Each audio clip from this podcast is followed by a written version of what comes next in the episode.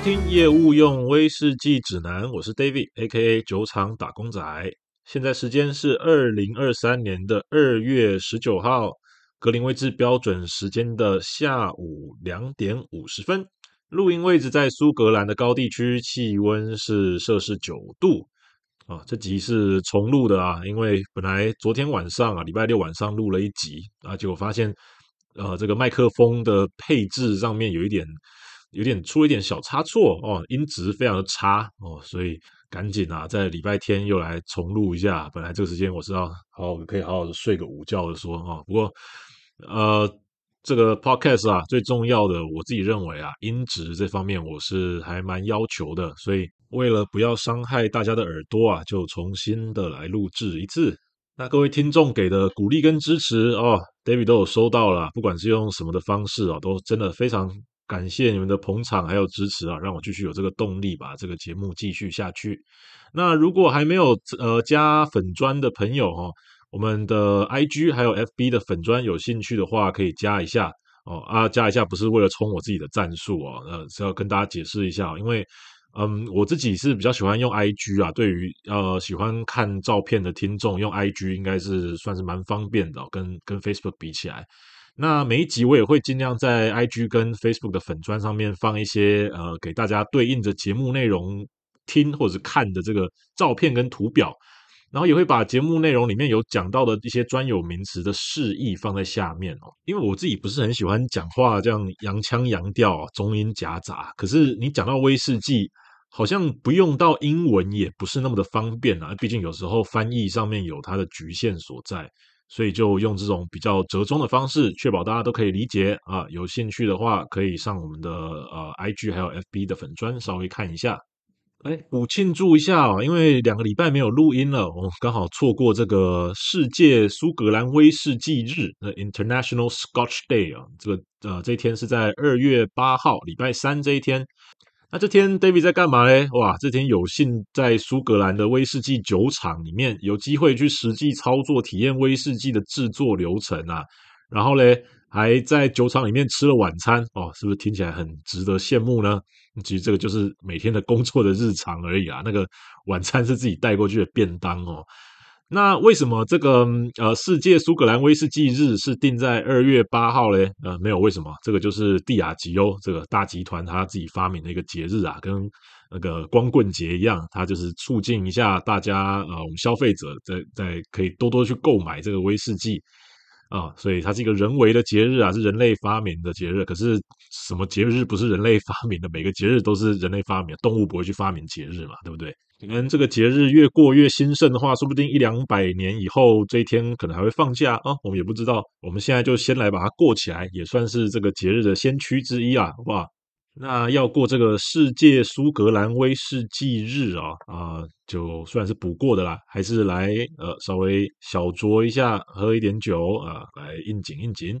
啊。喝的这一支是我们之前有提到的格兰艾乐奇酒厂的十二年的威士忌。呃，这个是在去呃当初去酒厂参访的时候买的，它的小样哦，这个是五十 CC 而已，里面呃刚好剩一口哈、哦。我妈啊，她不是很喜欢我喝酒啊，她每次都一直叫我不要喝那么多。今天就来节目现场啊，小叛逆一下，嘿嘿。那在苏格兰这边喝威士忌之前，很常会有一句敬酒词哦，这可能很多听众有听过啊，这个呃念法是 Slàinte mhath 哦 Slàinte mhath 啊，这个是苏格兰传统的盖尔语啊，还有跟呃爱尔兰语都通用的一句话。它的语境呢，大概跟英文的 “to your health” 是一样的，大致上意思就是说祝你健康。所以我们一般在苏格兰喝威士忌之前，大家都会举杯一起说一句 “Slàinte mhath”，或者是简单的就是 “Slàinte” 就可以了啊，跟我们讲的干杯或者 “Hodala” 是一样的意思。好的，那各位，我们 Slàinte mhath，我们就先进本周的威士忌新闻速览。我要来喝这杯酒了。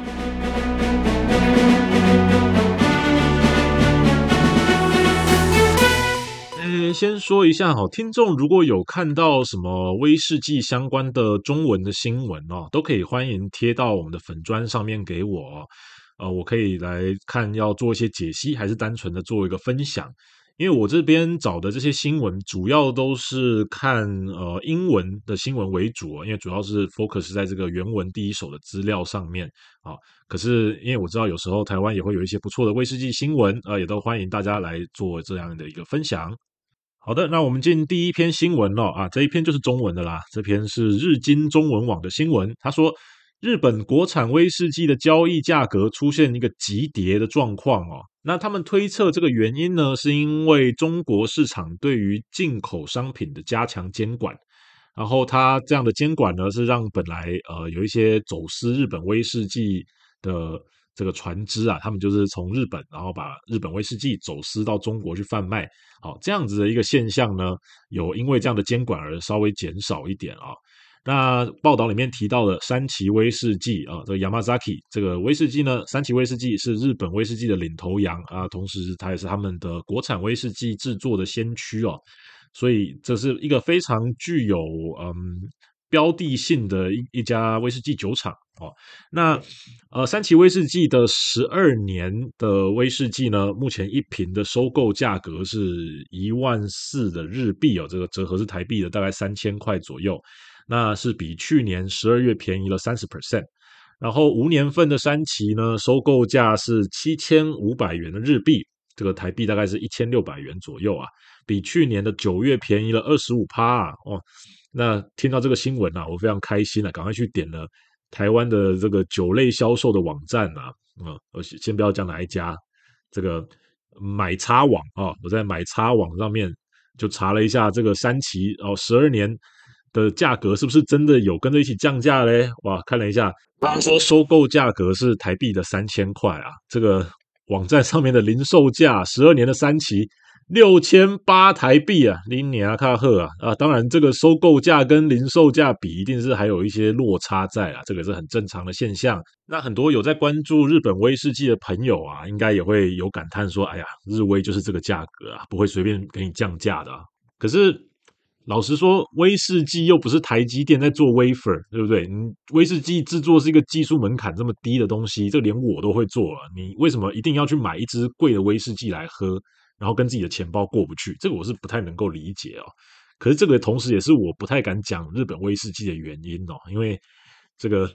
日威猴子啊很多啊啊，然后这些日威猴子啊总是会觉得说，哎呀，我买这个。这个贵的威士忌啊，你不懂啊！这个日本货啊，跟日本压缩机一样的非常稀少啊，那总是觉得自己买贵了哦，证明自己喝得起最屌。那明明一支十二年的山崎威士忌的价格都可以买一箱十二年的苏格兰威士忌，还给你找钱哦。当然，爱喝什么酒，你要花钱证明自己喝得起。呃，我个人是管不太着啦，我没有这个消费能力，我在旁边画休而已啦。哦。可是很多这些日威猴子啊，他们在盲目追求日本威士忌的时候啊，他们甚至连自己喝的是不是真的日本威士忌都不太清楚哦。啊，怎么说嘞？其实过去啊，这个日本威士忌的法规是很宽松的哦，它基本上它没有限定你一定要在日本制作，它也没有限定你要使用日本的原料。那甚至它根本这个威士忌是不需要在日本做熟成跟装瓶的。哦，我们简而言之，你只要在标签上面你有打“日本”两个字，基本上几乎就可以叫做是日本威士忌了啦。哦，那这样的状况导致说市面上腐烂着很多根本其实是苏格兰威士忌或甚至美国威士忌，可是却标示为日本威士忌来贩卖的这样的一个产品哦。那当然哦，这是以前的时代了。现在的法规有慢慢的往更严谨，比较类似苏格兰威士忌制作的法规这样子严谨的方向去做修订。而且像是山崎这种大厂啊，他们自古以来本来就是依循着跟苏格兰类似的严格规范在做制作啦，所以他们呃山崎是绝绝对对是正港的百分之百的日本威士忌没有错哦。那可能就是因为这样子，所以才特别贵吧，我猜。所以呃这些日本威士忌的故事嘞，哦还有他们以呃相关的法规，我以后有机会再跟大家稍微做分享。那总而言之。日本威士忌降价的新闻，大家在长期在观察看看哦，要有时间去酒庄也稍微浏览一下他们架上的这个商品的价格，看看是真的这个降价有反映在终端的市场呢，还是跟我们早餐店一样啊，每次都讲说因应油价电价调整啊，然后加五块加十块啊，一直涨涨涨啊，上去以后就下不来了哦，会不会有这样的一个状况发生？那接下来再看我们的第二篇新闻啊，这个新闻其实是一个呃出口年报的一个统整哦，这蛮有意思的，跟大家分享一下。他说，这苏格兰的威士忌出口金额在去年二零二二年这一年啊，成长了三十七个 percent 啊，它突破新高，来到了六十二亿的英镑啊。哦，六十二亿英镑，这个是已经比疫情之前还要来得更高了哈，这比二零一九的时候还要高。那之前我们在试播集的时候，我们有稍微提到目前苏格兰威士忌的成长的趋势。那这个年报哈有两个方向可以来解析给大家看。第一个是从我们的出口的金额的部分啊，那金额的部分呢，出口最大宗的目的地是美国，它大概占整体出口金额的百分之十六哦。那第二名是法国，法国大概占美国的一半，大概是百分之八左右的金额。然后第三名新加坡大概占出口金额的百分之五，那台湾啊以前都是第三名啊，今年被新加坡超车啊，超车多少？超车一百万英镑啊，这个台币三四千万了啊，这个大家给力一点啊，你一人多喝一口威士忌，我们就赢新加坡了啊，不要给人家输在这种地方啊，真的是啊有点可惜啊。不过哈，也跟大家提一下，其实出口到新加坡的苏格兰威士忌哈，有一绝大部分都是在当地做转口贸易到东协的国家，或者是到亚洲其他的地区哦。那台湾虽然也有一部分是做转口贸易到像中国或是其他地方，可是比例上是比较偏少的啦。我们是实实在在的都有把这些进口进来的威士忌喝到自己的肚子里面啦。所以在出口金额上面，我们是实质上稳稳的第三名，没有错。第二个呢，是从我们从出口量这个部分来看啊，出口量所指的是说我们出口几瓶，或是出口几公升这样的一个容量的一个基准。呃，这是出口量最大的一个目的地呢，呃，是印度啊。印度在二零二二年，苏格兰出口到印度的威士忌的量是超车原本的冠军法国。那印度总共进口了二点一九亿瓶的苏格兰威士忌啊，呃，是非常大的一个量啊，很恐怖啊。那出口量第三名的目的地呢，则是美国啊。那台湾是榜上无名啊，连人家车尾灯都看不到，没有排到这个前十名里面。那这边就有一个很特别的状况啊，为什么出口金额跟出口量的排名上面呢，台湾啊会落差这么大呢？那其实我们要呃回归到台湾市场的一个特殊性啊，台湾市场有一个很奇特的现象啊，我们消费这个比较高单价的单一麦芽威士忌的比例是比较偏高的哦，大概可能占到快一半左右。那其他的国家呢，他们主要进口的苏格兰威士忌呢，都是以平价的调和式威士忌为主哦，所以等于说。我们只要进口几箱的金额，可能就抵人家进口一整个货柜啊！我们的消费力是不容小觑的，所以才会有这样子金额跟数量在排名上面的一个落差。那还有值得跟大家提醒的一点哦，那看到这个年报，我们看到不止苏格兰的威士忌在出口金额上面有成长，它的出口量本身也是一直增加。那对于像威士忌这种我们需要时间去陈年的一个产品啊，其实现在出口的都是十年以前人家做好的威士忌啊。我们威士忌是不可能现做，然后马上就现卖给你的。所以简而言之呢，我们现在这个出口量一直在上升呢，就是大量的在消耗以前做的库存啊，在吃老本。那未来一定会面临这个威士忌存货的呃陈年时间越来越短啊。好比说，你在台湾，呃，现在可能看到十年的威士忌是一个很基本款的威士忌，那以后呢，这个基本款的年限可能会慢慢的下修到八年或甚至到五年，哦，可是这个价格呢，基本款还是会维持一样的价格，或甚至会不断的往上涨哦，可能会有这样的状况发生哦。那这个我是自己称之为威士忌的末法时代啊，就是哇，不知道会不会又有什么样的的变更在这个时代出现。可是这个也不是第一次了啊！这个苏格兰威士忌呢，以前就曾经经历过几次很明显的景气循环了，所以不太需要大惊小怪，我们就平常心的去面对。最后呢，再提一个跟威士忌不是那么相关的一个新闻，可是我觉得很有趣，我就把它放进来哦。这个苏格兰的首席大臣啊，这个执政党 SNP，这个我们之前新闻里面有提到，他的党魁呃，这位施特金啊。他在十五号宣布辞职了哦哦，这个大新闻啊！不是因为被我在那边嘴他的酒类政策啊，这不是因为这个原因啊，不是被嘴到辞职啊，他是因为他自己身心因素，他觉得他没有办法再胜任这样的一个角色。那目前还没有选出他新的接班人哦。不过这个新闻啊，有值得关注的地方，就是说，假设未来有新的接班人上任，那他对于呃我们苏格兰威士忌的酒类消费法规，或者是说它对于酒类出口的法规。乃至于说，哦，它会不会继续推动苏格兰独立公投？那假设独立公投有推动过了以后呢，对于未来苏格兰威士忌出口的法规上面的影响会有什么样的变化？这都值得大家持续的来关注。那以上就是本周的威士忌新闻速览。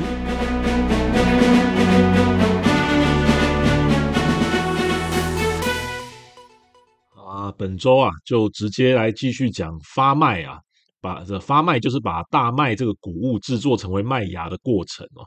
那这些跟蒸馏师的日常啊，其实没有太直接的关系啊，主要就是 focus 在原料制作上面啊，所以呃还没有发挥我的实力，我还没有发挥我的实力呢啊，还没有机会跟大家讲一下呃蒸馏的这个制成的部分。那可是主要我是想要先帮大家打一个底啊。让大家对于原料有比较呃完善的一个概念以后呢，我再顺着制程从头到尾依照每个步骤去做讲解哦，这样子听众应该能比较清楚的了解整体的原料与制程上面的一些关系哦。那不要在这边就中离啦，哇！我现在很担心听众会 就这样子就弃追了啊啊！大家麻烦就继续听啊，一定会有你有兴趣的部分啦，这个我跟你保证啊，没有的话。你来苏格兰找我啊，我请你一杯威士忌跟你赔罪，这样好不好？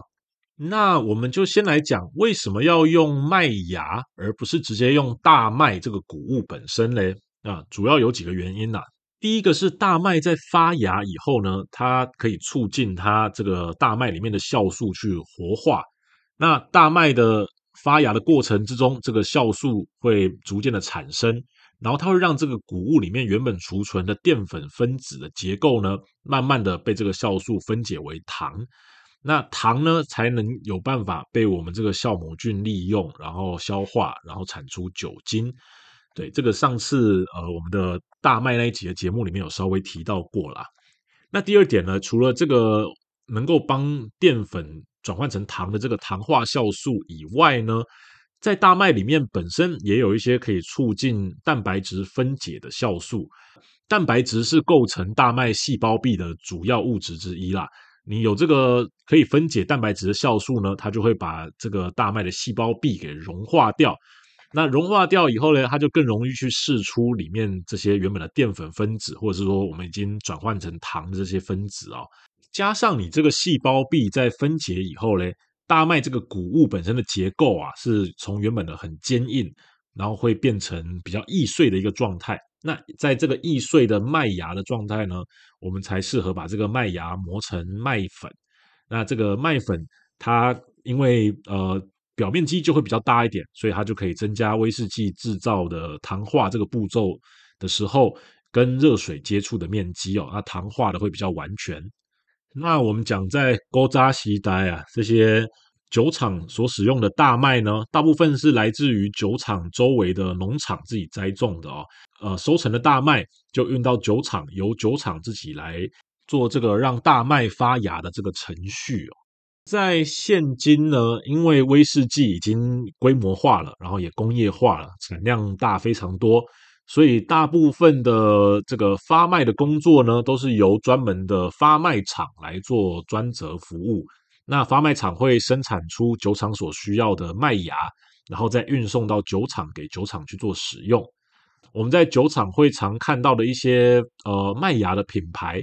像是呃 Baird 或者是 Crisp 或者是 Simpson 哦，这几家都是比较具有规模性的发麦厂，也会看到一些产量比较小、比较精致型的发麦厂啊。那蒸馏师在威士忌制造上面所需要使用的麦芽呢，都是由这些发麦厂来处理，同时他们也可以帮我们监控这个麦芽的品质，所以我们蒸馏师呢就可以比较安心的专职在蒸馏威士忌的本身哦，就不用再去担心这个原料的来源的问题哦。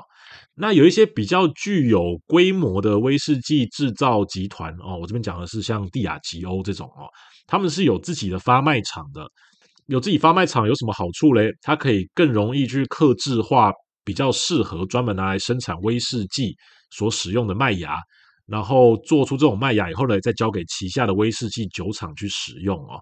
那有什么样的差别？因为一般的发卖场，我们刚刚讲到这种比较专门的发卖场的部分，他们除了帮威士忌的酒厂生产麦芽以外呢，他们也同时帮呃啤酒的酿酒厂生产麦芽。啤酒所需要的麦芽跟威士忌所需要的麦芽呢，规格上又会稍稍有一点不一样啦。啊、怎么说嘞？像是说，呃，啤酒他们用的麦芽，他们特别注重里面的这个蛋白质的含量。哦，因为有几种蛋白质呢，他们会让你最后酿出来的啤酒会有一点的混浊状态产生，所以这个部分他们呃啤酒所生产的麦芽就需要特别的去做监控。可是威士忌毕竟我们会经过蒸馏啊，所以我们比较不用担心这种混浊这个问题啊。我们主要在麦芽上面呢，还是注重在哎，我们上一集有讲过这个 PSY 预期酒精产量上面。如果有自己的发卖厂的话呢，同时也是算是省下一笔成本啦，因为你购买大麦进来的原料价格是远远低于你购买人家已经发好的麦芽，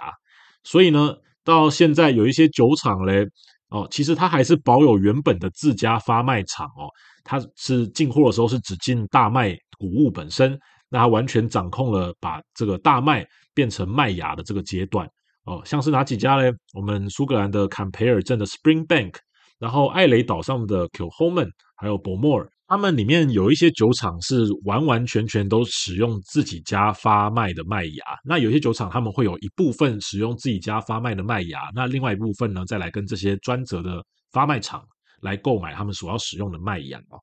如果用自己家发卖的麦芽呢，他们的规格就更自由了，他们就不用受这些专业的发卖厂的产品标准去限制他所能买到的这个规格，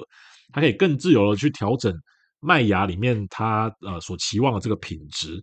那我说的这个品质呢，其实就是指它的泥煤的含量，它的 ppm 数哦。泥煤的部分呢，我下一回会再开一个篇章来跟大家做详细的解说。我们大麦呢变成威士忌制作所使用的麦芽，总共会经过三个步骤哦，那分别是浸泡，然后大麦本身的发芽，然后最后还有烘干的这三个步骤。那浸泡的话呢，其实就是把大麦浸在水里啦。那最以前是直接拿一个麻布袋，然后把这个大麦放进去，然后把这个麻布袋绑起来就，就泡在那个河边这样子哦。啊，这个程度差不多跟你小学种豆芽菜、哦、是是类似的啦。可是这样的处理方法，它有一个问题，它的大麦里面的发芽率是偏低的哦。它可能一百颗大麦里面，可能只有一半，大概五十颗左右会发芽。后来的人研究呢，就发现说，哎，大麦的发芽不能只把它泡在水里哦，因为它发芽的时候，大麦其实是需要呼吸的，它需要点空气。你把它直接浸在水里，它会直接闷死啊！那个大麦直接窒息给你看。那后来呢，他们就慢慢找到了这个大麦浸泡的呃甜蜜点哦。他知道说，不能只把它泡在这个水里面，你要先泡，然后再沥干。然后再把它回头再泡回去，哦，让中间大麦有一个可以呼吸喘口气的时间。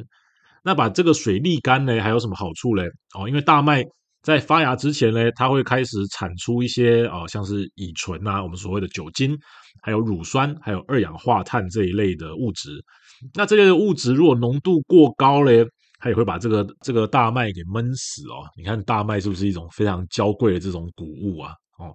那同时，你把它的里面的泡过这个水，把它沥干呢，它也可以同时把大麦上面附着的这些粉尘，还有一些微生物之类的东西，把它洗掉，这样可以避免大麦在发芽的时候有腐败的这样的状况产生。那一般我们在浸泡大麦之前呢，大麦本身的含水量大概是在十二 percent 左右。那这个十二 percent 它是呃，你从收成进来以后嘞。呃，经过干燥，然后干燥到这个十二 percent，大概是一个比较适合长期存放的一个湿度哦。那你在一刚开始把大麦泡到这个水里面的时候嘞，大麦会非常快速的去吸水哦，它大概八个小时以内，它就可以从原本的十二 percent 的含水量提升到三十二 percent 哦，增加二十 percent 的含水量。然后之后呢，它的吸水的速率就会慢慢的在减缓。那吸水速率减缓的时候嘞，我们聪明的人类啊，我们就在这个时候把水排掉，让这个大麦沥干、通风，好好的休息一下。那休息够了嘞，我们再重新把它泡回水里面啊，经历过这个浸泡、沥干再浸泡。总共的时程大概四十到五十个小时，大麦就会进入一个准备好发芽的一个理想状态哦。这个时候的含水量呢，大概达到四十五到四十六 percent 哦。那这个就有点像是我们去吃吃到饱火锅一样啊。你刚开始一进去啊，拼命的一直吃，一直吃，一直吃，然后吃到你已经觉得有点饱了，好像吃不再吃不太下的时候嘞，你会做什么事？你会休息一下嘛？你会起来走一走啊，去挖个冰淇淋还是什么的哦，然后再回来。你就可以再吃一轮哦，你就跟这个大麦有点像。那在我们发麦的第二个阶段，也就是大麦本身发芽的这个阶段了。大麦的发芽其实是受到一种叫做 gibberellic acid，这个我们叫简称叫 GA 哦，这种中文翻叫做赤霉酸呐哦，受到这种物质呢，它会在浸泡的时候从大麦的壳上面释出。那它这个物质，它可以想象成有点像是一种生物的荷尔蒙啊，或是一种闹钟，它就会跟大麦说：“哎，醒醒啊，你要准备开始发芽了。”然后大麦就会被叫醒，然后才开始它发芽这个动作哦。那以前呢，为了要让每一颗麦粒它发芽的速率是平均的哦，也就是大家同时一起都一起发芽哦，不要有人快有人慢，就会在这个浸泡大麦的这个水里面添加一些生物合成的这个 GA 啊，这个赤霉酸哦，来促进它发芽。最近呢、有看到一款有点忘记是啤酒还是威士忌哦，他就写说，哎，我使用的麦芽是没有添加这个赤霉酸的，哦，都是让它自然的发芽。那、其实添加了其实也无所谓啦，毕竟这个大麦本身上面就含有这个赤霉酸了啦。可是更重要的一点是说，这广告哦，它可能已经有点。跟不上时代了哦，现今的大麦在做发麦的时候，已经很少使用这种赤霉酸的添加物了，因为我们不断的在育种的技术上面一直去改良这个大麦的品种。那现在大麦的发芽率一般都可以控制在百分之九十八以上啊，那发芽的速率也是蛮平均的哦，它就不太再需要这样子做额外的添加进去了。所以啊，我们身为消费者的时候，哈，有时候不要看到有一些自己看不懂的添加物，然后就非常的担心啊，也不要看到说上面写无添加、零添加哦，就觉得这东西一定是很健康的哦。嗯，事实上呢，就像说我举威士忌来说啊，威士忌每次原料你都看到只写说有放大麦芽，然后酵母跟水，人家看起来哦很 OK，健健康康的，就这三个东西而已。但你真的知道这三个东西是什么吗？你在做威士忌的水，你有没有经过什么样的药剂添加处理啊，或是水质软化的程序啊？或者是说你的麦芽，你是经过什么样的发芽程序？或者是说你是用什么来源的泥煤去做烟熏哦？好比说，或甚至你的酵母菌呢，用的是什么样的基底去做培养？其实这些哈、哦，这个原料的制成它都不需要，它也不会列在它你最终产品的成分表上面哦。可是，你老实说，最后这些额外的添加物呢，都还是会有一定的比例去残留到最终产品里面啦。所以你要担心这个东西，其实是担心不完的哦。你如果要去设计一个完善的制程，或者是说我常讲的啊，这个带有工艺的一种制程哦，那你是要去知道说如何去芜存金哦，把一些比较不好的东西，把它降低到对身体不会有害的比例。让消费者可以对你生产的这个产品哦安心放心，而不是每次都只靠说标榜无添加哦。我自己觉得“无添加”这三个字哦，真的是非常混淆消费者啦。因为你讲无添加，可是事实上你的原料可能本身就隐含了更多它在制作原料时候的添加物哦，这样反而你标榜无添加，会增加了很多的风险。这样子，那就来讲我们大麦发芽哦。大麦在发芽的过程之中，有几个参数是我们必须要十分去注意的哦。呃，有哪几个嘞？第一个是湿度哦，如同刚刚提到的，你维持在四十五到四十六 percent 之间的湿度是最适合它发芽的。你如果湿度再稍微提比这个更高的话，虽然它会让这些发芽的嗯速度加快哦，稍微减少一下你发芽的所需要用到的时间。可是每一颗大麦的发芽的速度也会容易因为湿度过高变得不太均匀，有些发得快，有些发得慢。那如果你湿度再继续往上提升到可能五十趴左右的时候呢，就会有一些麦芽开始会有溺死的状况产生哦。那我们我们不希望大麦去溺死啊，我们希望每一颗大麦都可以健健康康的长成一个麦芽宝宝啊。所以湿度的部分就需要去做好好的控制哦。那第二个是发麦的这个温度的部分哦。你如果在比较高温的状态之下哦，这个大麦它发芽的速度虽然会比较快一点。可是，一样会有刚刚呃这个发麦的速率不均匀的这个状况产生，而且啊，你温度越高，你越容易去滋生一些微生物还有细菌，这样增加了很多这个麦芽腐败的这个风险哦。那所以呢，我们在大麦发麦的时候呢，都会把温度控制在大概摄氏二十度以下。第三个要注重的一个参数哦，是这个麦子与麦子之间的空隙。或者是我们说空气啦，因为大麦在发芽的时候会产生热能，然后这个热能呢，你扩散到这一颗发芽的大麦旁边的其他大麦的时候呢，其他大麦它发芽的速度也会变快，然后变快又制造更多的热哦，就形成一个我们以前学过这个热岛效应啊，有点类似的一个状况，会让这一批次发麦发的不是很均匀哦。那还有一点是说，你的麦芽。它在开始长出根以后呢，这个根很容易有一种盘根错节的状况哦，那就会把所有的周边的麦芽全部勾在一起，那就减少了它空气的流通，那也会导致这个热岛效应的产生，然后麦芽的发芽速度也会不太均匀。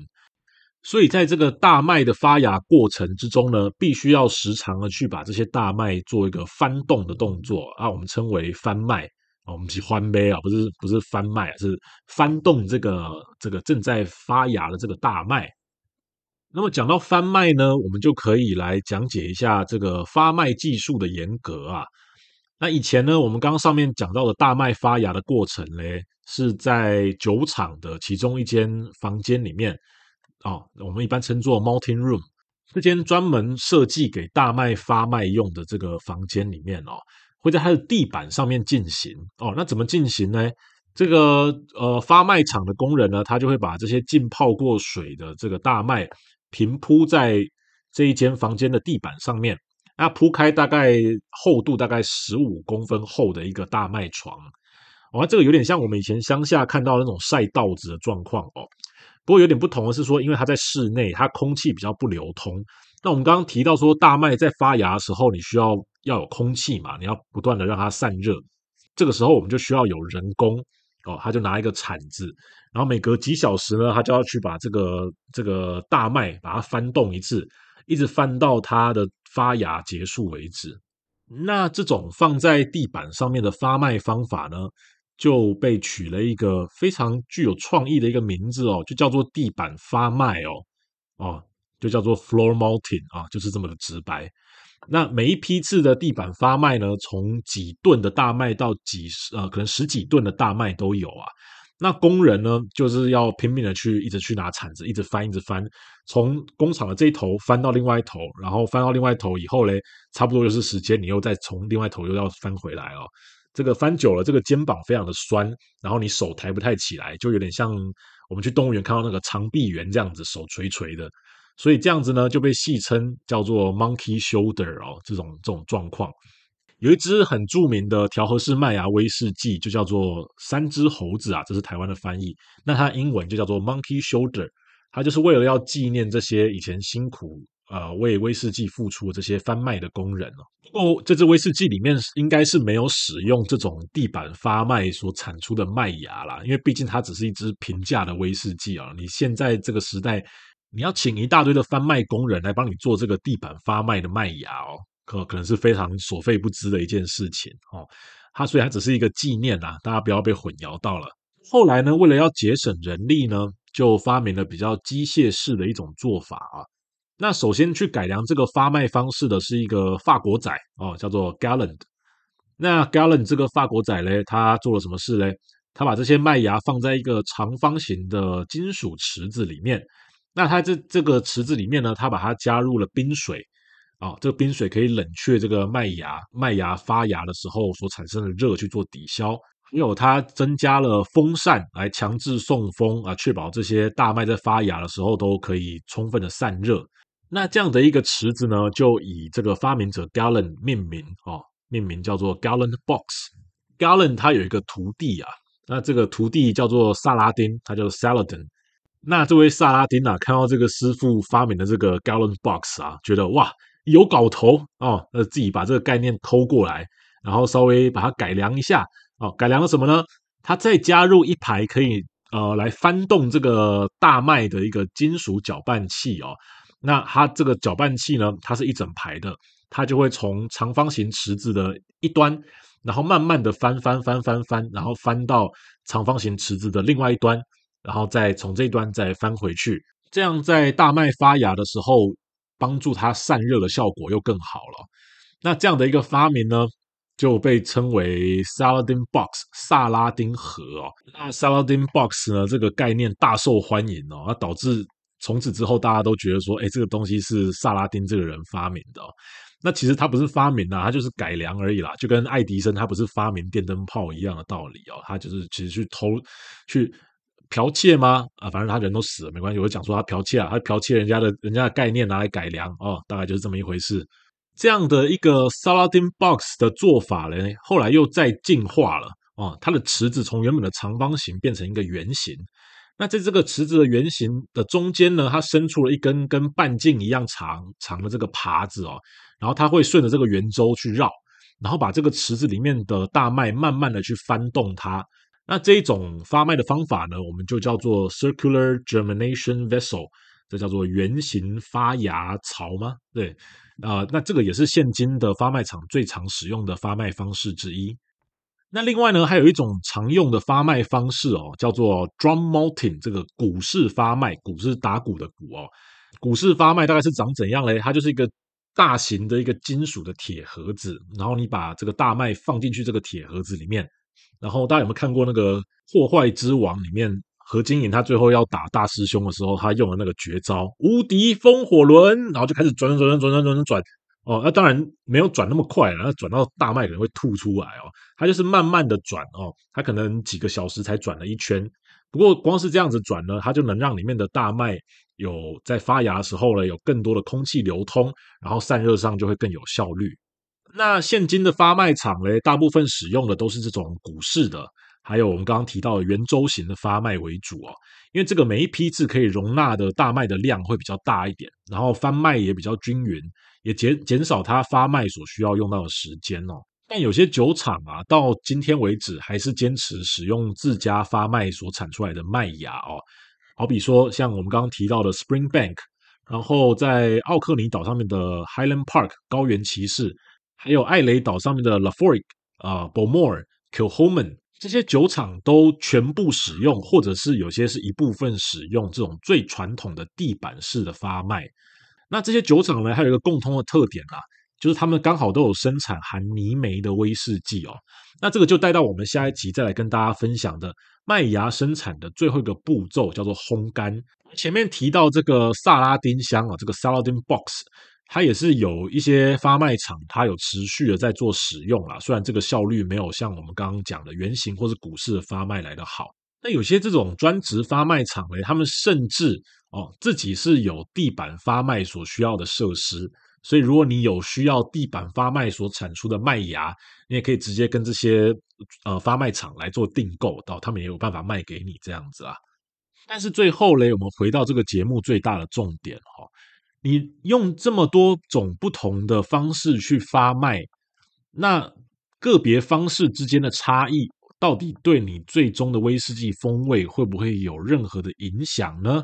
答案是不会的哦。虽然你在不同批次的大麦之间，啊，发芽的速度可能会有所不同，但是会造成这个结果的原因很多哦。可能是你的呃大麦的品种不同，或者是说它的湿度本身就不一样，并不太会因为你使用不同的发卖方式而对你最后的大麦麦芽的品质有什么太显著的一个影响。那既然如此，为什么有些发卖厂它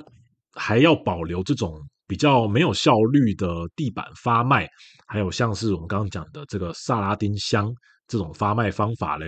它其实就是要提供给酒厂去做使用，制造成威士忌以后，它在这个酒标上面，它就可以标注说，哎，我这一瓶威士忌的大麦，它的发麦是遵循古法来做制造的哦，然后来带动这个消费者呢，对于我传统威士忌做法的一种怀古幽情啦，啊，其实对于味道上面可能影响并不是那么的重要，所以再一次不要把这些制成呢过度浪漫化。这个节目的宗旨呢，就是让听众们能去理解到每一个生产步骤会怎么样的去影响到最终所产出的威士忌里面所含有的风味，避免大家被这个市场行销的话术给混淆了，花大钱还当了冤大头。最后呢，再跟大家解答一下本周的 Q&A 哦哦，因为提问的问题非常踊跃哦。我每周有新的问题，我都会尽量及时的答复。那如果这次没有回答到，也不用担心，未来的集数里面也会一一的为大家解答。那欢迎上 IG 或 FB 的粉专持续的来留言哦。那什么样的问题都可以问哦，像是有听众他好奇这个节目名称的由来，其实业务用威士忌指南这个名称哦，他想要表达的有几个不同的面向啦。那第一个当然是希望说可以更深入的去解说这个威士忌的制程，然后给大家有别于呃消费者常常会接受到的市场行销的资讯，让你不管是酒类从业人员，还是威士忌的爱好者，或是你是威士忌的初学者，你都可以有更详细清楚的一个认知哦。另外，业务用这个字哦，还有一个意思哦，就是你去日本常常会看到一些比较大罐的这个酱油或者是清酒。它上面就会标榜说业务用，那它的包装是比较不起眼、比较朴素的啊。可是它的呃量很大，然后价格也很实惠，小个短袜那样哦。那这个是适合大用量需求的客户来做使用。我这个节目呢，也希望可以达到这样的一个效果，把每一集里面的知识量把它做大，让听众在一集节目一个小时的时间里面呢，可以获得最多有用的资讯，有效率的去吸收。那如果听了觉得东西太多，一时之间招架不住嘞，呃，没关系啊，这边建议大家可以多听几遍哦。哦，我在看这个 podcast 的后台里面的点阅率有持续的增加，我也是感恩在心头啦。听众也有提到音量跟麦克风相关的问题哦，哦，金拍谁啊？目前是持续的靠这个音档剪接的程式来做改善。那音质的部分嘞，呃，我这边也会想办法提升啦。只是硬体设备更新的速度可能会稍微慢一点啦，啊，毕竟预算有限哈，先跟大家说声抱歉，就大家姑且当成是一个音质复古的广播节目来听啊，以后有机会再来逐步的处理，不要伤害到大家的耳朵啊。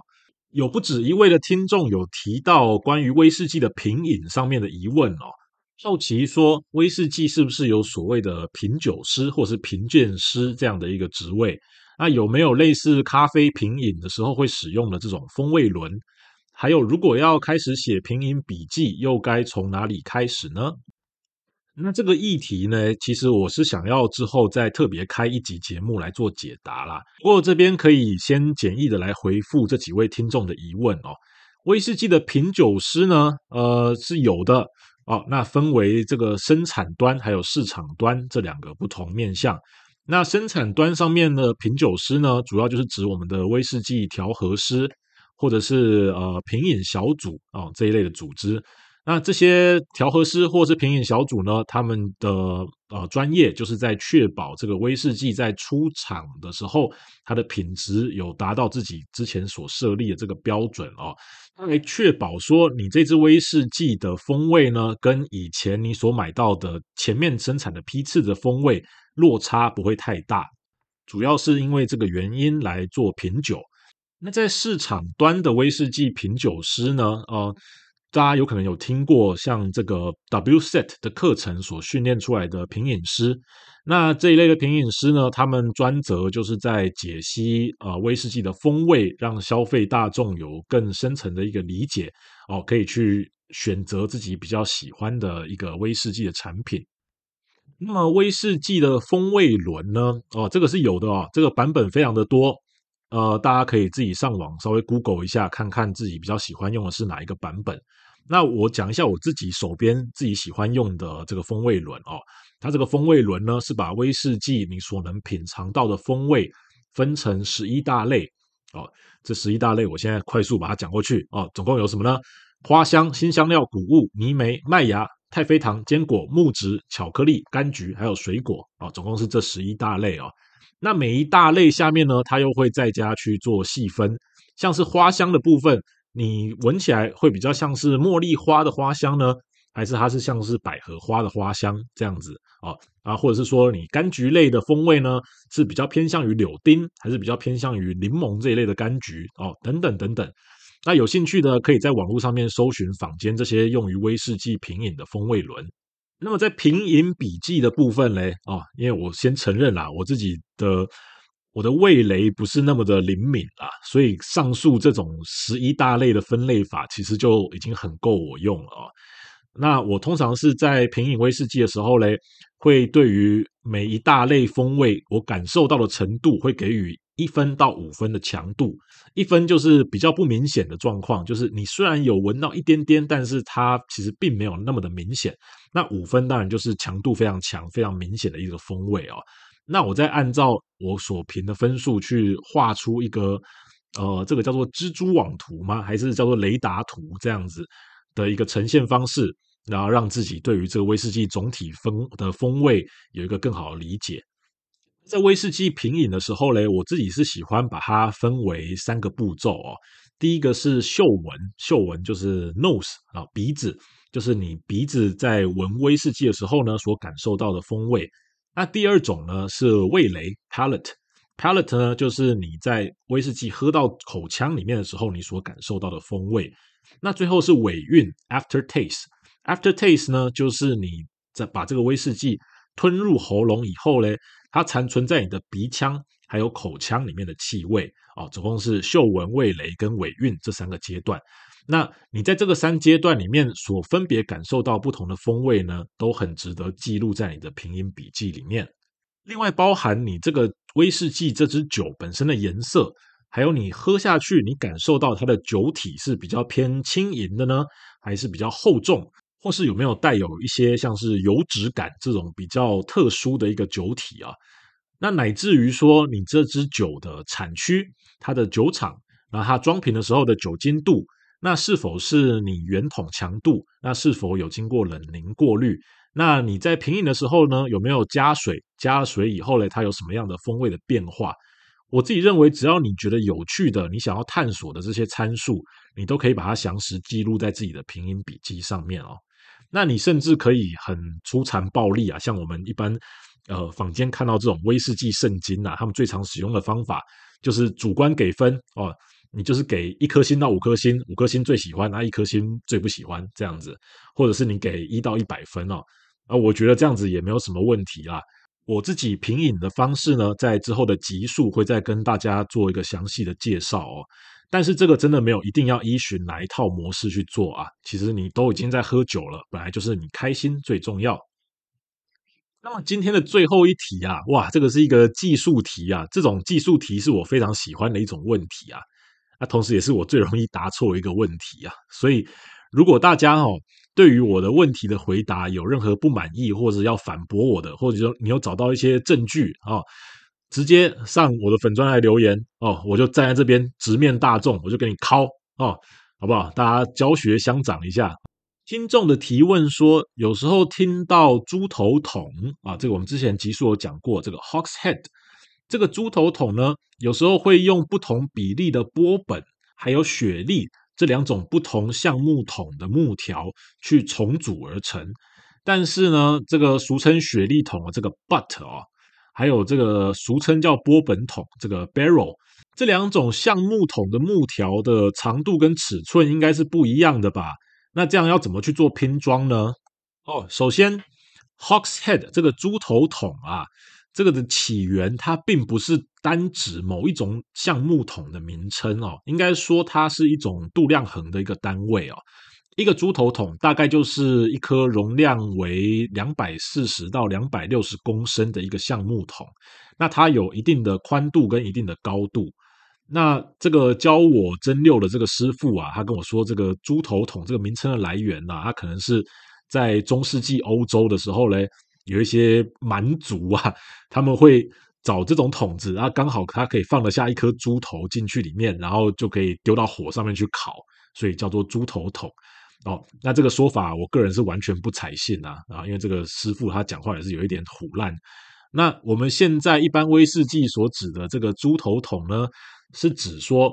从美国把成年过波本威士忌所使用的这个橡木桶拆开，把这个拆开以后的木片嘞运到英国来，再重新组装成一个比波本桶略大的桶子。这个是我们目前最一般、最常见到的猪头桶的桶型哦。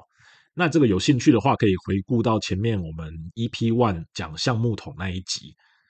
不过，同样的尺寸哦，我能不能够一样画葫芦？我用全新的橡木的木条去打造一个新的猪头桶，然后我再注入雪莉来润桶，让这个桶子它成为一颗猪头雪莉桶呢？那答案是可以的哈，我自己就曾经装过不少这样子的猪头雪莉桶。那回到刚刚的问题哦，我要怎么样用波本桶跟雪莉桶这两种不同橡木桶的木条去重新组装成一个重组桶呢？哦，有两种方法哦。第一种是我们把我们容量比较大的这个雪莉桶这个 butt 的这种木条啊，因为它比较高嘛，我们把它锯短。然后我们把它的弧度刨成跟呃波本桶的木条一样，然后再跟波本桶的木条组起来。哦，可是这样的一个做法啊，它有可能会有这个漏酒的风险啊，因为毕竟你原本的雪莉桶的木条的设计，并不是为了让你可以重组成猪头桶去做设计的啦。那另外一种我觉得比较可行的方法哈，是我把刚刚我们提到这种猪头雪莉桶，就是它的。呃，size 虽然是猪头桶，可是它里面是用雪莉润桶的哦。用这种猪头雪莉桶把它拆开，然后再拿它的橡木片哦，上面都是雪莉风味的这个橡木片，再去跟波本桶的橡木片去做重组，这样子两个木条的尺寸跟弧度就会比较相近，然后煮出来的桶子可能相对来说会比较坚固耐用一点啦。但是哦，我自己身为一个蒸馏师啊。我不是很喜欢这种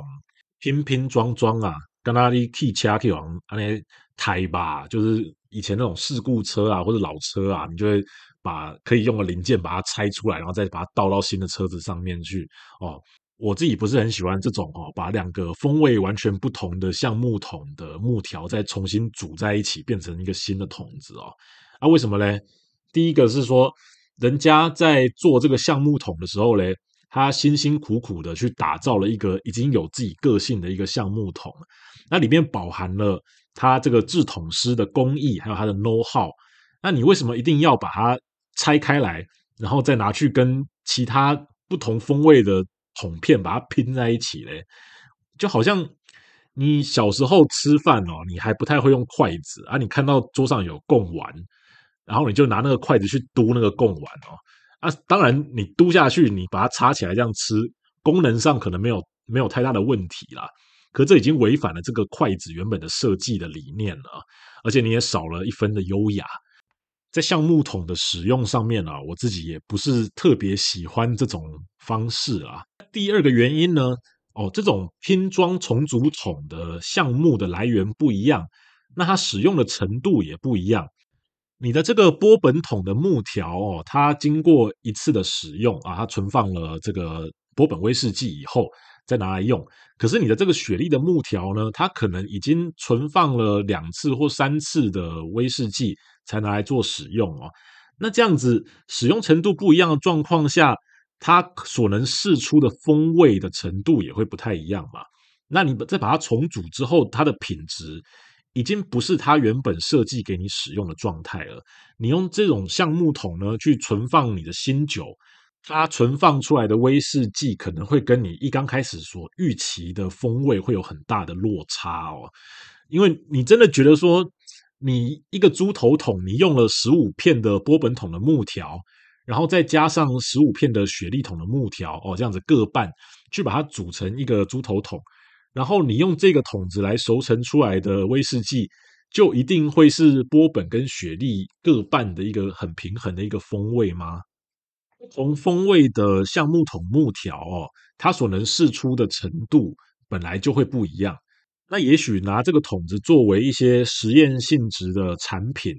是很有噱头的。但是如果你要追求的是你风味上面的平衡哦，假设我自己有设定一个我认为波本威士忌跟雪莉威士忌之间的黄金比例哦，